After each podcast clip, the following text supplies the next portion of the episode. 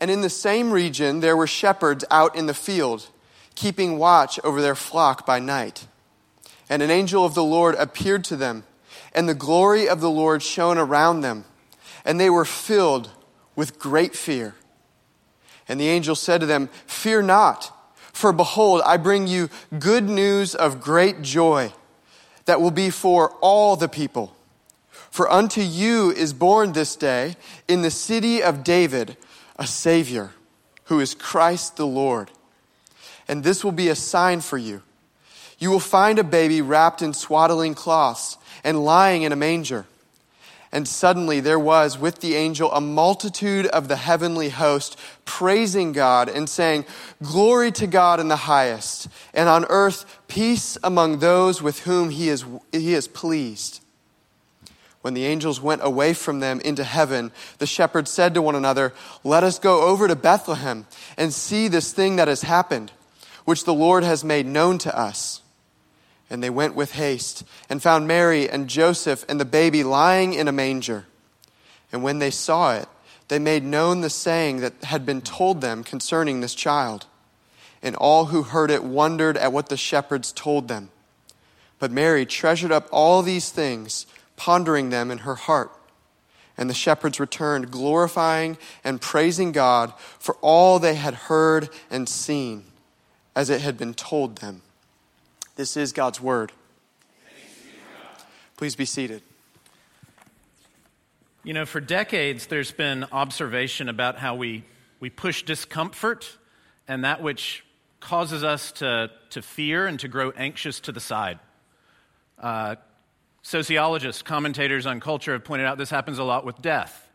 We, in the last century and a half, have begun locating graveyards out in the furthest reaches of the suburbs, not in the city center. Uh, before people even die, we send them off, oftentimes, to facilities where they're cared for rather than keeping them in the home. That's just one example of how we oftentimes move things away so that that which causes us discomfort, that which might strike us as. Uh, challenging, as anxiety producing, we can, we can keep at arm's length. And we oftentimes do that even with celebrating religious customs like Advent. In the Middle Ages, Christians in Advent would have a somewhat different experience than perhaps the Hallmark Channel style version that we tend to have today. They too would celebrate four weeks leading up to Christmas Day, and the weeks had themes like we do today. We oftentimes recount how we focus on peace on joy, on love, and on hope. They had four themes as well death, judgment, heaven, and hell. Now, the good news is we're week three, and so I, I, would be talking on heaven, and that's pretty happy. The bad news is the wider context is a little different in that older imagination of what's going on with the coming of Jesus. It's heavier, isn't it? Death and judgment and heaven and hell. And uh, there's some good reasons that we tend to focus on peace and joy and love and hope. Uh, recovered in the Protestant Reformation the idea that, that we have a gift of God and that it's meant to lift our eyes up. And that's good.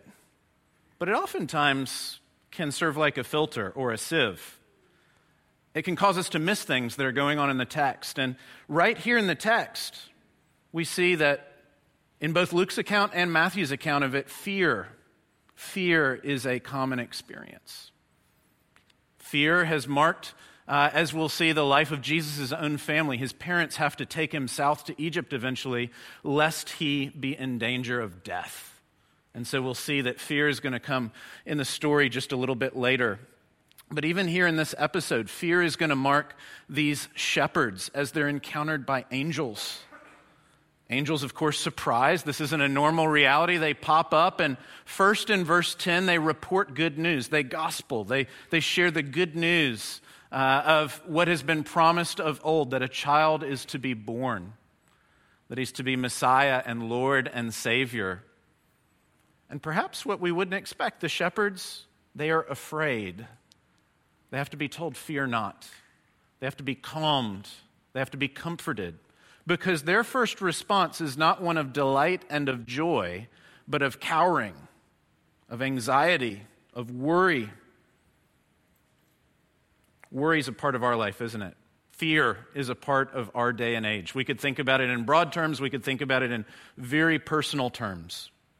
Broadly, just over a week ago, Andrew Sullivan wrote a, an essay in New York Magazine about how this has been a year of ever increasing, almost histrionic fear.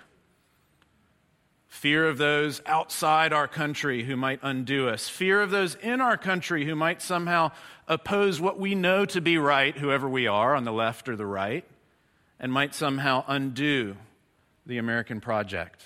talks about how this has led to just this ever increasing anxiety and acrimony, this uh, view of others as dangerous, right? And we often personally fear, don't we? We fear all sorts of things. We fear whether or not we're going to we're going to be able to make ends meet. We fear whether or not we're actually going to be able to perform at our job as is expected, maybe as our family expects, maybe in a way that accords with what our peer group, our friends, seem to be doing in their success. Can, can I make a name like they have? Can I perform? Can I be competent? Can I earn the kind of praise as my older sibling, right? Or as the other people in my community group? We may fear uh, that our family, that our marriage, or perhaps those who we wish were there but aren't, the fact that we don't have a spouse, we don't have children, that that's never going to be patched together, that's never going to be provided, that, that somehow is going to fester like a wound forever. In all sorts of ways, we can be marked by fear. And so this morning, we do want to come to this word of peace, because peace is a word that means to undo fear. Peace is a gift that God provides that is meant to oppose and overwhelm our anxiety. And so we want to listen to what God sends angels to herald, where God turns up the volume and he sends down a whole heavenly host. And as we'll sing in a bit, the herald angels do sing, and they sing a word about peace. And so we want to explore that. As we look at the angel's song, Glory to God in the highest and on earth peace among those with whom he's pleased. There's, there's, I think, two things we want to reflect on. And the first is that here the angels herald a more glorious peace.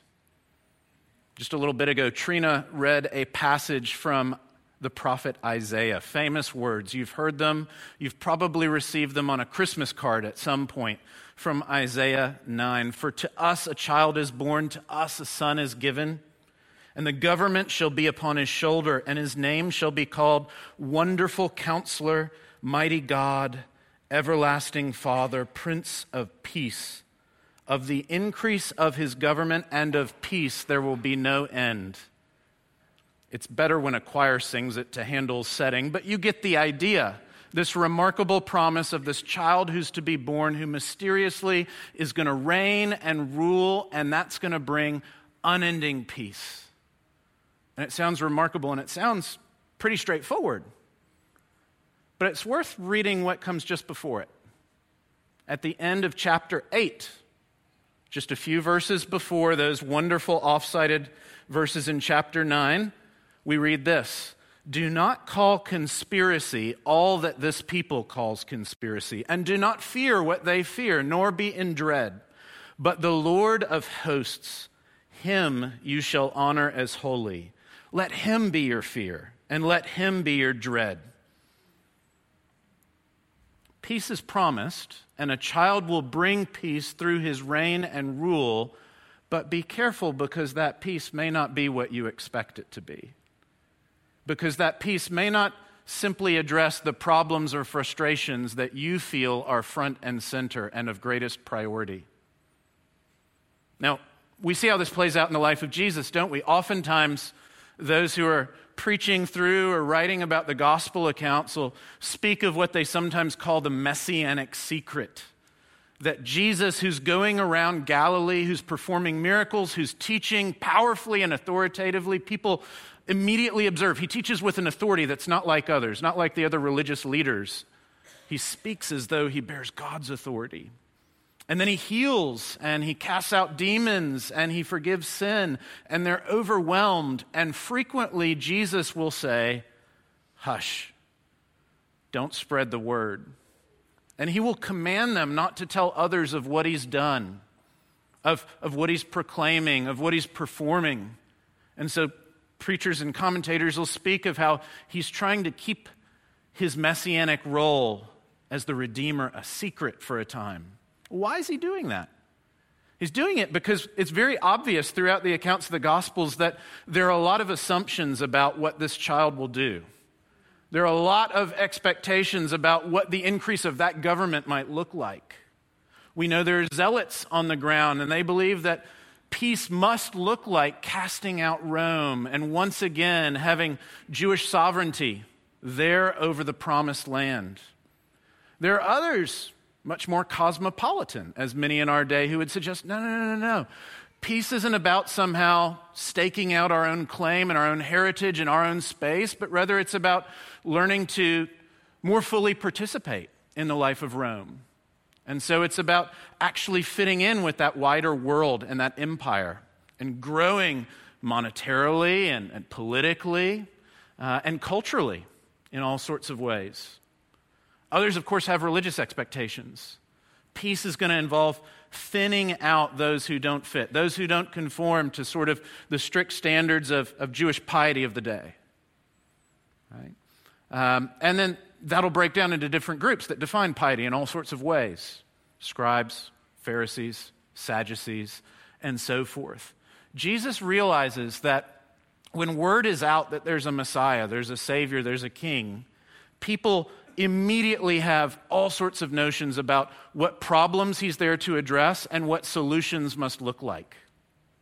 And so he doesn't want word spreading too fast and too far until he can challenge some of those assumptions.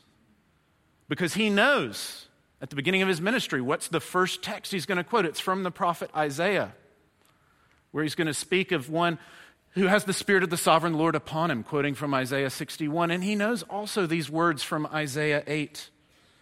Don't call conspiracy all that this people calls conspiracy. Don't fear what they fear, nor be in dread. The Lord of hosts, him you shall honor as holy. Let him be your fear, let him be your dread. Now, in saying that, Isaiah isn't saying political unrest is not a problem. He's not saying lack of economic resources isn't an issue. He's not saying physical ailments aren't a real matter to be addressed. But he is reprioritizing how we think about our issues, how we name our problems, how we look to God to provide solutions. And it's that that we see addressed here in the angel's song Glory to God in the highest, and on earth peace among those with whom he is pleased. What does it mean to glorify God? Glory speaks of weightiness, of gravitas, of significance. It, it speaks of comparative value. It speaks of priority. It speaks of centrality. We are to treat God as, as central, as most weighty. What does it mean to, to glorify God in our, our search and our hope for peace? What do the angels sing of? They don't herald here simply a word that whatever issues you've got, God is going to address them. But they issue a, a word and a promise of a more glorious peace. That yes, God will address the many ails and frustrations, the many sins and struggles of our life, but all the better, all the more glorious, God is going to address a more central issue.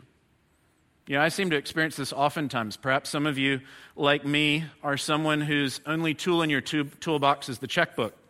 And so when something goes wrong at home, um, I, I, often have to call in someone who knows what they're doing. And uh, I remember one time having a plumber come in and I thought there was a leak and I just couldn't fix it. And I thought this is going to be rather straightforward. And the plumber's going to take care of a, a couple pipes that are, are off, and that'll be that. And so I expect it to be a rather brief and efficient affair.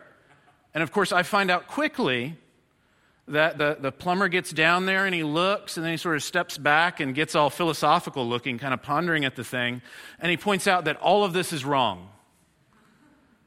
All of this is wrong that the way in which pipes are completely laid out in my kitchen is upside down and topsy turvy, and it, it, will never be right. And it's not simply a matter of fixing the one thing I knew was wrong, but there's a much deeper fundamental issue that's got to be addressed. Otherwise, we're going to keep coming back to the one pipe that, that goes off and has to be addressed again and again and again. And that's what we hear in the angel song we hear of a more glorious peace, a more fundamental peace, that God doesn't simply want to address my physical disease. God doesn't simply want to address my own pangs of conscience, my own abiding anxieties about whether I'm enough. God doesn't simply want to address and repair the, the relationship that's gone cold or acrimonious. God wants to get underneath all of that. God wants to provide a deeper peace, a more glorious peace that I would come to find deep rest and order and fit and wholeness in God above all else. That's what it means to glorify God in the highest, even in our search for peace, even in how we think about what that, that government of the Messiah is like, where he weaves back together all those strands that have come undone. Now, if you're anything like me, you might think, well, that sounds great, but frankly, that's not what I want. That's not what's been on my mind. When my head hits the pillow at night, I am not thinking first and foremost about leaning into and enjoying peaceful communion with God. I'm thinking about how I'm still stewing over that, that argument with my spouse, or how my kid just won't get it together, or how I, I, I can't kick that habit. And again and again, I cave, right? What, what does this text have to say to us? To those of us who don't glorify God in the highest, who don't seek God first and foremost as our peace that we might have here on earth. I think it gives us the example of the shepherds. They're a strange lot. Just as odd as it is for angels to sing from on high, it is equally odd that shepherds are brought into the story. We've had the temple and the priest, we've had the virgin, and now we have shepherds. Dirty guys working out in the field, no influence, no resources, oftentimes no home to call their own. And the angels show up and they, they announce the good news and they sing of its glory. And we don't immediately hear, of course, that the shepherds are just overwhelmed and taken with delight. They puzzle, but they act. You see how they act. Verse 15, they say, Let's go to Bethlehem and let's see. Now, by the end of the story, they are participating in the wonderment, in the amazement, in the delight in what God is doing, that God has come down and He's dwelling with us. But their first impulse isn't one of arrival, it's one of expectancy. It's one of curiosity. They, they lean in, let's go and see. Well, what would it mean for us today? What would that pilgrimage be? It's not a journey to the Middle East, but it's going to where God is promising to act. It's leaning into those places where God's presence is promised, going and seeing if it's worthy of our wonder, going and seeing if it will sustain our delight, going and seeing if it really does give glory to God in the highest, and it proves to provide peace on earth for those with whom He's pleased. Would it look this week like leaning in as we come to the table and coming expectantly that God would meet you and provide a deep comfort for whatever, whatever wound may lay there? Would it look this week perhaps like going to community group? being honest that you need the words and you need the listening ear of your sister and of your brother? Would it mean going this week, day by day, listening to God's word and, and meditating prayerfully upon the Bible readings that as a community we turn to? What would it mean for us this week to take that pilgrimage, leaning in, seeking and going, hoping that God will provide?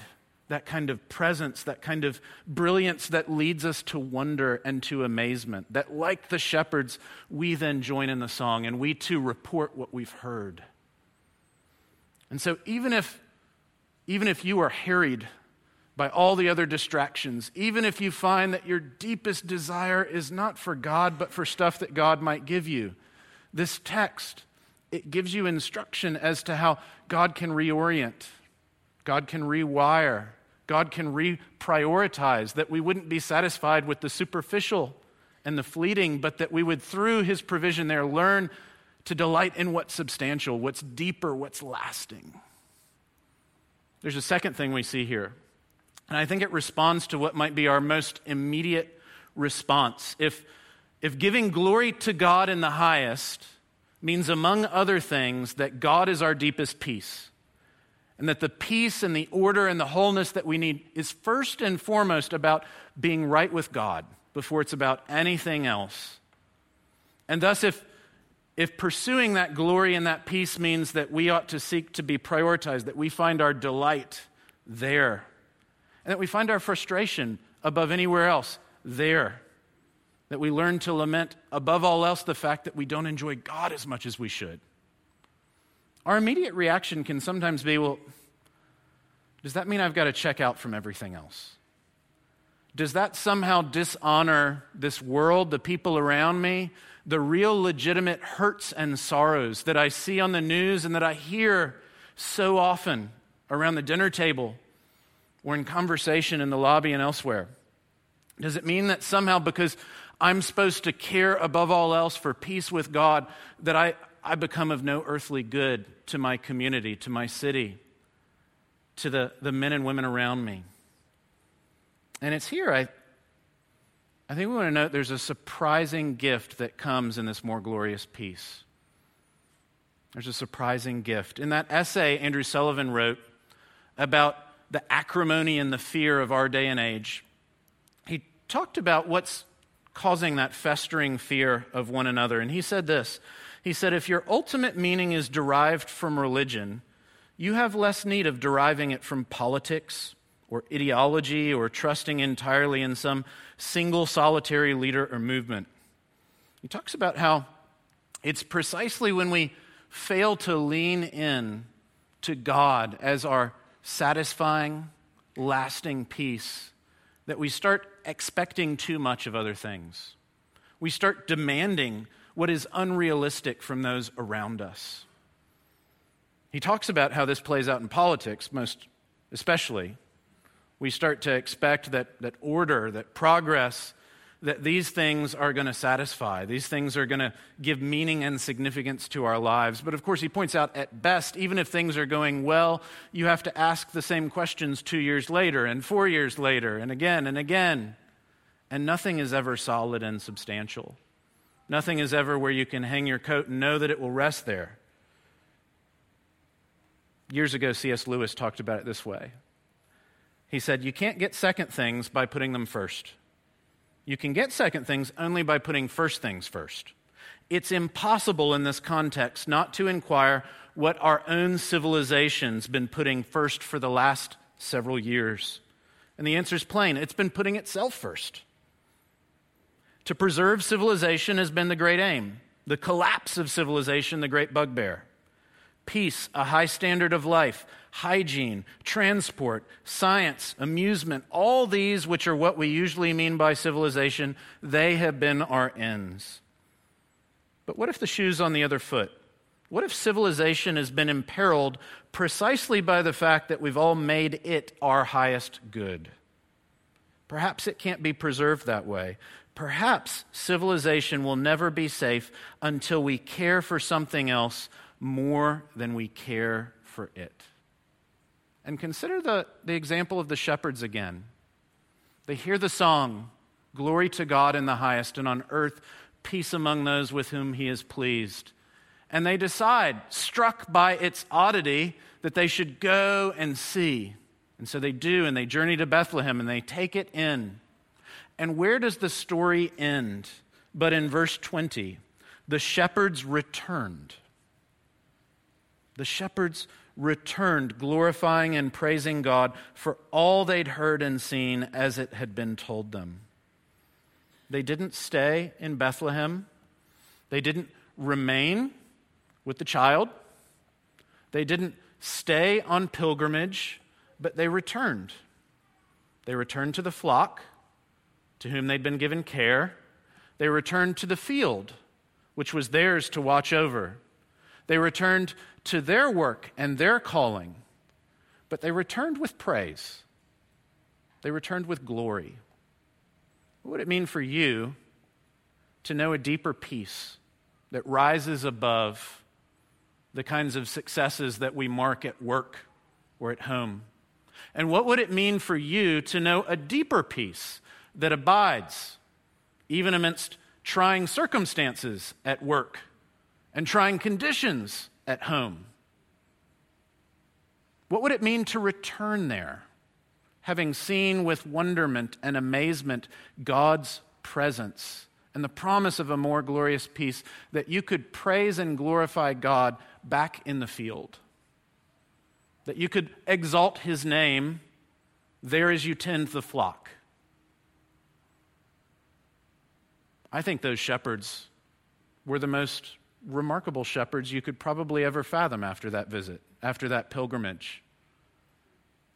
The kind of care, the kind of alertness, the kind of loyalty, the kind of courage they must have had to care for those sheep under their care, to be watchful of the neighbors amongst whom they'd go, because they had been so struck by what they had seen and the peace that they had taken in. Rowan Williams talks about how decades ago, as World War II was winding down, and as, as sort of the war machine of the American economy uh, was looking at the fact that we wouldn't have to be mounting this remarkable uh, outlay of material and human capital. You're not going to have to keep building bombers and bombs. You're not going to have to keep the economy humming uh, toward the war effort. And so planners began speaking of what they called the peace dividend this investment in infrastructure, this investment in hard work, uh, this investment was suddenly going to be able to yield a dividend. And the question was, what would we invest it in once you don't have to fight? Once there's peace, what, what benefits, what gains can be had by investing that kind of capital, that kind of energy, that kind of grit into something else? And time and again, throughout the decades of the 20th century, you would hear this language of a, a peace dividend being spoken of. And Williams points out that's profoundly connected, and that's profoundly illuminating for what happens when we embrace the gospel of Jesus Christ. When, like those shepherds, we go to Bethlehem and we lean in with wonder and amazement to see the peace he's provided where will we put our energies when we don't have to worry about making a name for ourselves? Where will we give up our resources when we don't, we don't have to claw to, to survive?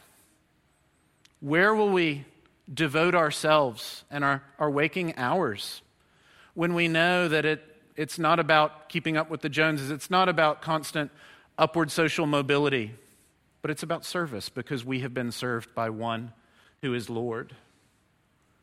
It might look like this. Some of you this week perhaps have heard the remarkable story of, of our brothers and sisters in China. And this is just something of a, a crescendo of what's been a, a rising uh, struggle over the last months and even years. But this past week, on December 9th, Wang Yi, senior pastor of Early Rain Covenant Church in Chengdu, was imprisoned. He was arrested. And he's in a a secret prison facility along with his wife, and we gather over 100 of the 750 church members. And he had a statement released 48 hours after he was in custody. You can find it later on your phone. It's, it's titled My Declaration of Faithful Obedience.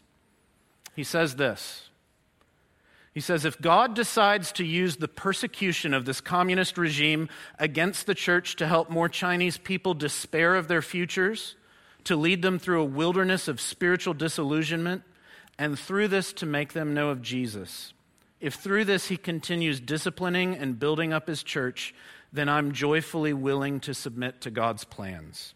For his plans are always benevolent and good. I have no fear of any social or political power. I also understand that this happens to be the very reason why the communist regime is filled with fear at a church that's no longer afraid of it. Now, what's striking about those words is that he wrote them in late September, over two months before he was imprisoned. This man knew this was coming. This man thought about the eventuality that he and the men and women that he'd baptized and cried with would likely be imprisoned. And in late September, he wrote this piece and he prepared it and he edited it over the fall with instructions that when he's kept in prison for more than 48 hours, that will be the sign that he's likely not ever coming out and that they ought to release this. He had time to stop. He had time to calculate that life and prosperity and comfort and ease would likely be found if he went and became something other than an underground pastor. But two months ago, he wrote that. And he stayed at his pulpit, and he kept baptizing men and women, and he continued to lean in to serving his city. Faithfulness is the adjective that he names and that you can see in that story. What would it look like if, like him, knowing fear cast out, if, if like him, knowing a more glorious peace that exceeds circumstances and passes all understanding, what would it look like if men and women, adults and children in our community, were able to say that, that we were not afraid and therefore that we were willing? We were willing to set aside our own comforts for the sake of the downtrodden. We were willing to set aside our own affinity for people like us for the sake of those who are so often feeling as though they're on the outside.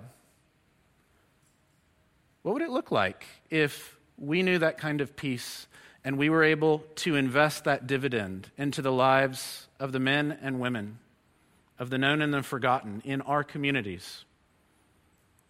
We talk oftentimes in our community groups about being community for our communities. It seems to me that that peace dividend that flows out of nothing less than knowing a more glorious peace that exceeds better circumstances and resolved issues, and that ultimately has to find its roots in knowing that you're, you're at one with God, that you needn't fear before Almighty God but that you can know that He is God with us, that He has made His home here, He has tabernacled in our midst, and that leaning in and going and seeing and being filled with wonder and amazement, we're then freed. We're freed not to get our own way, we're freed not to protect our own rights, we're freed not to get ours, but we're freed to care, we're freed to spend, we're freed to give away our lives and our livelihood for the sake of those around us. We're free to sit with the depressed person who is frankly cranky and frustrating. All the more so because they feel alone.